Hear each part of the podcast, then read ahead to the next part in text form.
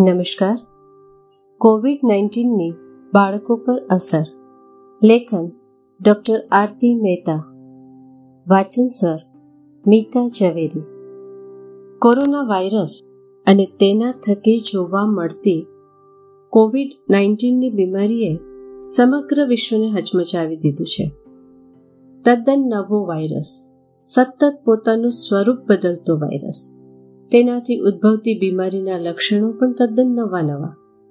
તેની સારવાર અંગેની પૂરતી વૈજ્ઞાનિક માહિતીનો અભાવ. સારવાર માટેની જરૂરિયાત, જેવી કે પેશન્ટને એકલો રાખવો, સગાવાલા મળી ન શકે તેવી પરિસ્થિતિ, વધતો જતો મૃત્યુદર, કોરોના વાયરસને કાબૂમાં લાવવા માટે લેવાયેલા જરૂરી પગલાઓ જેવા કે લોકડાઉન, સામાજિક પ્રસંગો, એકમેકને હળવા મળવા પર પાબંદી, ઘરમાં જ રહેવું પડે તેવી ઉદ્ભવેલી પરિસ્થિતિ. કામ, ધંધા પર નકારાત્મક અસરો અને ઉદ્ભવેલી નાણાકીય મુશ્કેલીઓ. બાળકો અને માતા પિતાએ સતત મહિનાઓ સુધી ચાર દિવાલોમાં રહેવું પડ્યું તે પરિસ્થિતિ. મીડિયાનો નકારાત્મક સમાચારોનો સતત મારો વધી ગયેલો ઇલેક્ટ્રોનિક સાધનોનો ઉપયોગ અભ્યાસ પર અવળી અસરો. ફ્રન્ટલાઇન વર્કરની વધી ગયેલી અભૂતપૂર્વ જવાબદારી અને તેમના કુટુંબીજનોની તાણ. આવા ક્યારેય ના જોયા હોય, ક્યારેય ના અનુભવ્યા હોય કે વિચાર્યા હોય, તેવા સખત તાણયુક્ત સમયની નકારાત્મક અસરમાંથી બહુ ઓછા લોકો બચી શક્યા છે. તો બાળકો પર તો તેની નકારાત્મક સાયકોલોજીકલ અસર થાય જ ને? સાયકોલોજીકલ અસરો દરેક બાળકમાં સરખી માત્રામાં હોય કે સરખા ચિહ્નો હોય તેવું જરૂરી નથી. દરેક બાળકની ઉંમર, તેની પરિપક્વતા, તેને ઘરમાંથી મળેલો માહોલ, પ્રવૃત્તિઓ અને સપોર્ટ અભ્યાસનું ભારણ, ઘરનું વાતાવરણ, મા, બાપ, કુટુંબીજનોનો વ્યવહાર, આવા અનેક પરિબળો બાળકમાં જોવા મળતી નકારાત્મક સાયકોલોજીને અસર કરતા હોય છે. બહુ જ નાના બાળકોમાં ઘરની બહાર નીકળવા માટે થોડી જીદ કે કચકચ કરવી ચીડિયાપણ થોડું તોફાન વગેરે સ્વાભાવિક રીતે જોવા મળી શકે છે. જો બાળકનું ધ્યાન અન્ય પ્રવૃત્તિઓમાં વાળી દેવામાં આવે, તો આવી પરિસ્થિતિઓને સરળતાથી હેન્ડલ કરી શકાય છે. કેટલાક બાળકોમાં સતત વધુ ડર, મૂંઝવણ, બેચેની જેવા ચિહ્નો જોવા મળે છે. પોતાની સ્કૂલે કેમ નહીં જવાનું? ઘરની બહાર કેમ ના જઈ શકાય? મિત્રોની સાથે શા માટે ના રમી શકાય? આવા પ્રશ્નો સતત મૂંઝવે છે. ઘણીવાર તેઓ વધુ પડતો ગુસ્સો, જીદ અને આક્રમક વર્તન પણ કરી દેતા હોય છે. સેજ મોટા બાળકોના ઘરમાં જો સતત ટીવી પર કે ફોન પર કોવિડને લગતા સમાચારો ચાલતા હોય, ફોન પર પણ કોવિડને લગતા સમાચારો જ ફોરવર્ડ થતા હોય. ઘરમાં વાતો પણ હંમેશા કોવિડને લગતી જ થયા કરતી હોય, ત્યારે ડર, બીક વધતા જાય છે. અને બાળક ઘરની બહાર હવે જઈ શકાય તેમ હોવા છતાં નીકળતા ડરે છે. એકલા રહેવાનું પસંદ કરે છે. નાની નાની વાતો, અવાજથી ડરવા લાગે છે. પોતાના માતા પિતા દાદા, દાદી કે જેમની સાથે બાળક રહેતું હોય, તેમને છોડીને કે ઘરમાંથી બીજે જતા ડરે છે. નાની નાની વાતમાં જલ્દી રડી પડે છે. કે ચીડાઈ જવું. ચંચળતા વધી જવી, આવા ચિહ્નો પણ જોવા મળે છે.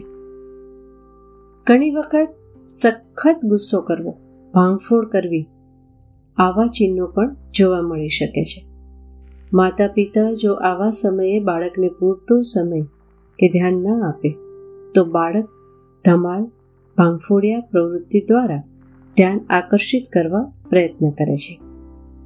આવા બાળકોને જ્યારે સ્કૂલે જવાનું શરૂ થાય, ત્યારે સેપરેશન એન્ઝાઇટી એટલે કે સ્કૂલે જતા રડવું, સ્કૂલે ના જવાના કારણો કાઢવા જેવા ચિહ્નો જોવા મળે છે. ધીમે ધીમે શાળાનો સમય વધારીને તથા માતા પિતા અને શાળા શિક્ષકો દ્વારા સપોર્ટ અને સહાનુભૂતિભર્યા વ્યવહારથી દૂર કરી શકાય છે. કેટલીક વાર પુખ્ત વયની વ્યક્તિઓ અને બાળકો કે તરુણોમાં સતત તાણ ઉપરાંત બેચેનીના હુમલા આવે છે. ખૂબ ડર લાગવું, ધ્રુજારી આવવી, પરસેવો વળી જવું, ધબકારા વધી જવા, પોતાને કંઈ થઈ જશે એવો ડર લાગી જવો, આવા ચિહ્નો આવે છે, જેને એન્ઝાઇટી કે પેનિક એટેક કહેવાય છે. આવા સમયે જે તે વ્યક્તિને મનોવૈજ્ઞાનિક માર્ગદર્શન એટલે કે કાઉન્સિલિંગ અને દવાઓની જરૂર પડે છે. બાળકોમાં ઘણીવાર માત્ર શારીરિક ચિહ્નો જોવા મળે છે, જેવા કે માથું, પેટ કે છાતીમાં દુખાવો થવો. માથું ભારે લાગે, હાથ પગમાં અચાનક અશક્તિ લાગે, ઉલટી, ઉબકા થયા કરે વગેરે. આવા ચિહ્નો માટે શારીરિક બીમારીની તપાસમાં તમામ બ્લડ, યુરિન વગેરે રિપોર્ટ, સિટી સ્કેન વગેરે તદ્દન નોર્મલ આવે છે. આવી તકલીફને સોમેટોફોમ ડિસઓર્ડર કહે છે. જેમાં તે બાળક વ્યક્તિને મનોવૈજ્ઞાનિક માર્ગદર્શન અને સારવારની જરૂર પડે છે. કેટલીકવાર તરુણો અને પુખ્ત વયની વ્યક્તિઓમાં ચોખ્ખાઈનો વધુ પડતો આગ્રહ, વારંવાર હાથ ધોયા કરવા, સફાઈ કર્યા કરવી, મનમાં મંત્રો બોલવા, ગણતરી કર્યા કરવી વગેરે ચિહ્નો જોવા મળે છે. આવા ચિહ્નો ઓબ્સેસિવ કમ્પલ્સિવ ડિસઓર્ડરની નિશાની હોઈ શકે, જે માટે નિષ્ણાત મનોચિકિત્સક દ્વારા સારવારની જરૂર પડે છે. કેટલીકવાર બાળકો કે તરુણો કે પુખ્ત વ્યક્તિઓમાં મન સતત ઉદાસ રહેવું, નકારાત્મક વિચારો આવવા, વારંવાર રડી પડવું, નાનકડી વાતોમાં ગુસ્સો આવવો, ઉત્સાહ ઓછો થવો, વાતચીત હળવા મળવાનું ઓછું કરી દેવું, ઊંઘ કે ભૂખમાં બદલાવ આવવો, ભણતરમાં દેખાવ બગડવો કે જોખમી પ્રવૃત્તિઓમાં જોડાવવું આપઘાતના વિચારો આવવા કે પ્રયત્ન કરવા. આ પ્રકારના ચિહ્નો જોવા મળે છે, જે ડિપ્રેશન નામની માનસિક બીમારીના લક્ષણો છે. તે માટે પણ નિષ્ણાત મનોચિકિત્સકની સારવારની જરૂર પડે છે. કેટલીકવાર ખાસ કરીને તરુણોમાં વિદ્રોહી વર્તણૂક અને જોખમી પ્રવૃત્તિઓમાં જોડાવું આવા ચિહ્નો જોવા મળે છે. વ્યસનોના આડે ચડવું, જોખમી રીતે ડ્રાઇવિંગ કરવું, કોવિડને લગતી જે સાવચેતીની જરૂર હોય તે ન લેવી માસ્ક ના પહેરવું સોશિયલ ડિસ્ટન્સિંગ ના જાળવવું વગેરે. તે ઉપરાંત કોવિડ જેવી કોઈ ગંભીર બીમારી છે જ નહીં. અમને તો કંઈ ના થાય. બધા ખોટા ખોટા અમને ગભરાવે છે, જેવી મનોવૃત્તિ રાખવી. આ પ્રકારના વર્તનથી તેઓ પોતાની અને અન્ય નજીકની વ્યક્તિઓ વડીલોને જોખમમાં મૂકે છે. ઘણીવાર શારીરિક, માનસિક ડિસેબિલિટી ધરાવતા બાળકોમાં લાગણી કે વર્તનની સમસ્યાઓ વધી જાય છે. આ ઉપરાંત ઘણીવાર આઘાતજનક બનાવ બની જાય. નજીકની વ્યક્તિનું કોવિડમાં મૃત્યુ થાય, ત્યારે જે તે વ્યક્તિ, તરુણ, બાળક, અચાનક સૂન મરી જાય, વાતચીત ના કરે, એકલા બેસી રહે, અચાનક ચોંકી જાય, આવા ચિહ્નો જોવા મળે છે. કેટલીક વાર વારંવાર દુઃખદ બનાવ ફરી યાદ આવી જાય. હમણાં તે બનાવ બનતો હોય તેવો ભાસ થાય. સખત ડર અનુભવાય. નિસહાયતાની લાગણી અનુભવાય. વધારે પડતા એલર્ટ રહેવા લાગે. અને જ્યાં દુઃખદ બનાવ બન્યો હોય, તે જગ્યા કે સ્થળે જવાનું ટાળે. આવા ચિહ્નો એક્યુટ સ્ટ્રેસ ડિસઓર્ડર અને પોસ્ટ ટ્રોમેટિક સ્ટ્રેસ ડિસઓર્ડરના છે. તે માટે મનોચિકિત્સકની સારવારની જરૂર પડે છે. આવા અનેક સાયકોલોજીકલ પ્રશ્નો અને બીમારી કોવિડની મહામારી બાદ કોઈ પણ ઉંમરની વ્યક્તિમાં જોવા મળે છે. બાળકો, તરુણોમાં કેટલાક અલગ ચિહ્નો પણ દેખાય છે. કેટલાક સામાન્ય નિયમોને અનુસરીએ તો કોવિડની મહામારીની નેગેટિવ અસરોથી બચી શકાય છે. સૌથી પહેલાં તો સ્વીકારવું જરૂરી છે કે આ સાચા અર્થમાં મહામારી છે, જેનાથી બચવા યોગ્ય પગલાં લેવા જરૂરી છે. જેવા કે માસ્ક પહેરવો સોશિયલ ડિસ્ટન્સિંગ જાળવવું વગેરે. પણ હા આ પરિસ્થિતિ કાયમી નથી રહેવાની.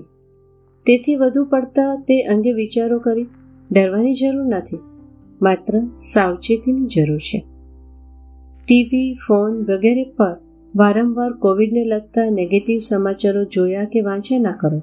કોવિડની ગંભીરતા, મૃત્યુ વગેરેની ઘરમાં ખાસ તો બાળકો કે તરુણોની હાજરીમાં ચર્ચા ના કરો. દરેક વ્યક્તિએ બાળકે દિનચર્યાનું એક નિયત શેડ્યુલ રાખવું જરૂરી છે. સૂવા, ઉઠવા, ભણવા, કામ કરવું, રમવું વગેરે પ્રવૃત્તિનું એક શેડ્યુલ જરૂરી છે.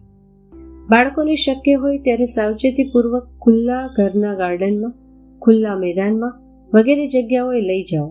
તેમને શારીરિક કસરતો, રમતગમત, સાયકલિંગ વગેરે કરાવો. હવે કોવિડની મહામારી ઓછી થવા લાગી છે. ત્યારે નાના ગ્રુપમાં પૂરતી સાવચેતી સાથે થોડું હળવા મળવાનું રાખો. ખાવા પીવાનું ટાળવું જરૂરી છે. ઘરના કામકાજ, કબાટોની સફાઈ વગેરે કામો માતા પિતાએ પણ કરવા અને બાળકોને ખાસ કરાવવા. ઇલેક્ટ્રોનિક ગેઝેટ્સનો ઉપયોગ ખૂબ મર્યાદિત રાખવો એ ઘરના દરેક જણ માટે જરૂરી છે. તે ઉપરાંત બાળકો કે તરુણો પર તેના ઉપયોગ અંગે નિયમો નક્કી કરીને તેની દેખરેખ રાખવી બહુ જરૂરી છે. ઘરમાં અમુક રમતગમત, ક્રાફ્ટ કે ઘરની પ્રવૃત્તિઓ કુટુંબીજનોએ બાળક કે તરુણની સાથે કરવી જરૂરી હોય છે. જ્યારે અમુક પ્રવૃત્તિઓ બાળક કે તરુણને એકલા જાતે કરવા દેવી જરૂરી હોય છે. રમતગમત, ધ્યાન, શ્વાસોશ્વાસની યોગ્ય પદ્ધતિ, યોગ, આ પ્રકારની પ્રવૃત્તિઓ પણ મનને શાંત અને હળવું બનાવવામાં મદદરૂપ થાય છે. આમ, કોવિડ નાઇન્ટીન મહામારીએ સમગ્ર વિશ્વને વર્ણામાં લીધું છે. માત્ર પોઝિટિવિટીની વાતોથી નહીં, પરંતુ યોગ્ય સાવચેતીના પગલાં લેવાથી જ તેની શારીરિક તેમજ માનસિક અસરોથી બચી શકાશે. માતા પિતાએ પોતાના શારીરિક અને માનસિક સ્વાસ્થ્ય માટે સચેત રહી, યોગ્ય પગલાં લેવા જરૂરી હોય છે. જેથી તેઓ બાળકોને યોગ્ય અને ઉમદા ઉદાહરણ પૂરું પાડી શકે, તેમજ બાળકોને પ્રવૃત્ત રાખી શકે. જો સાયકોલોજીકલ ચિહ્નોની તીવ્રતા વધારે હોય તે બાળક કે તરુણની દૈનિક ક્રિયા, અભ્યાસ વગેરે પર નકારાત્મક અસર કરતા હોય, તો સહેજ પણ સંકોચ રાખ્યા વગર સાયકિયાટ્રિસ્ટ અને સાયકોલોજીસ્ટના માર્ગદર્શન હેઠળ વૈજ્ઞાનિક રીતે સારવાર લેવી ખૂબ જ જરૂરી છે, જેથી બાળકના અભ્યાસ, પર્સનાલિટી તથા માનસિક સ્વાસ્થ્ય પર પડતી ગંભીર અસરોને નિવારી શકાય. તેમજ વધતી જતી તરુણોમાંની આત્મહત્યા જેવી દુઃખદ ઘટના નિવારી શકાય. અસ્તુ.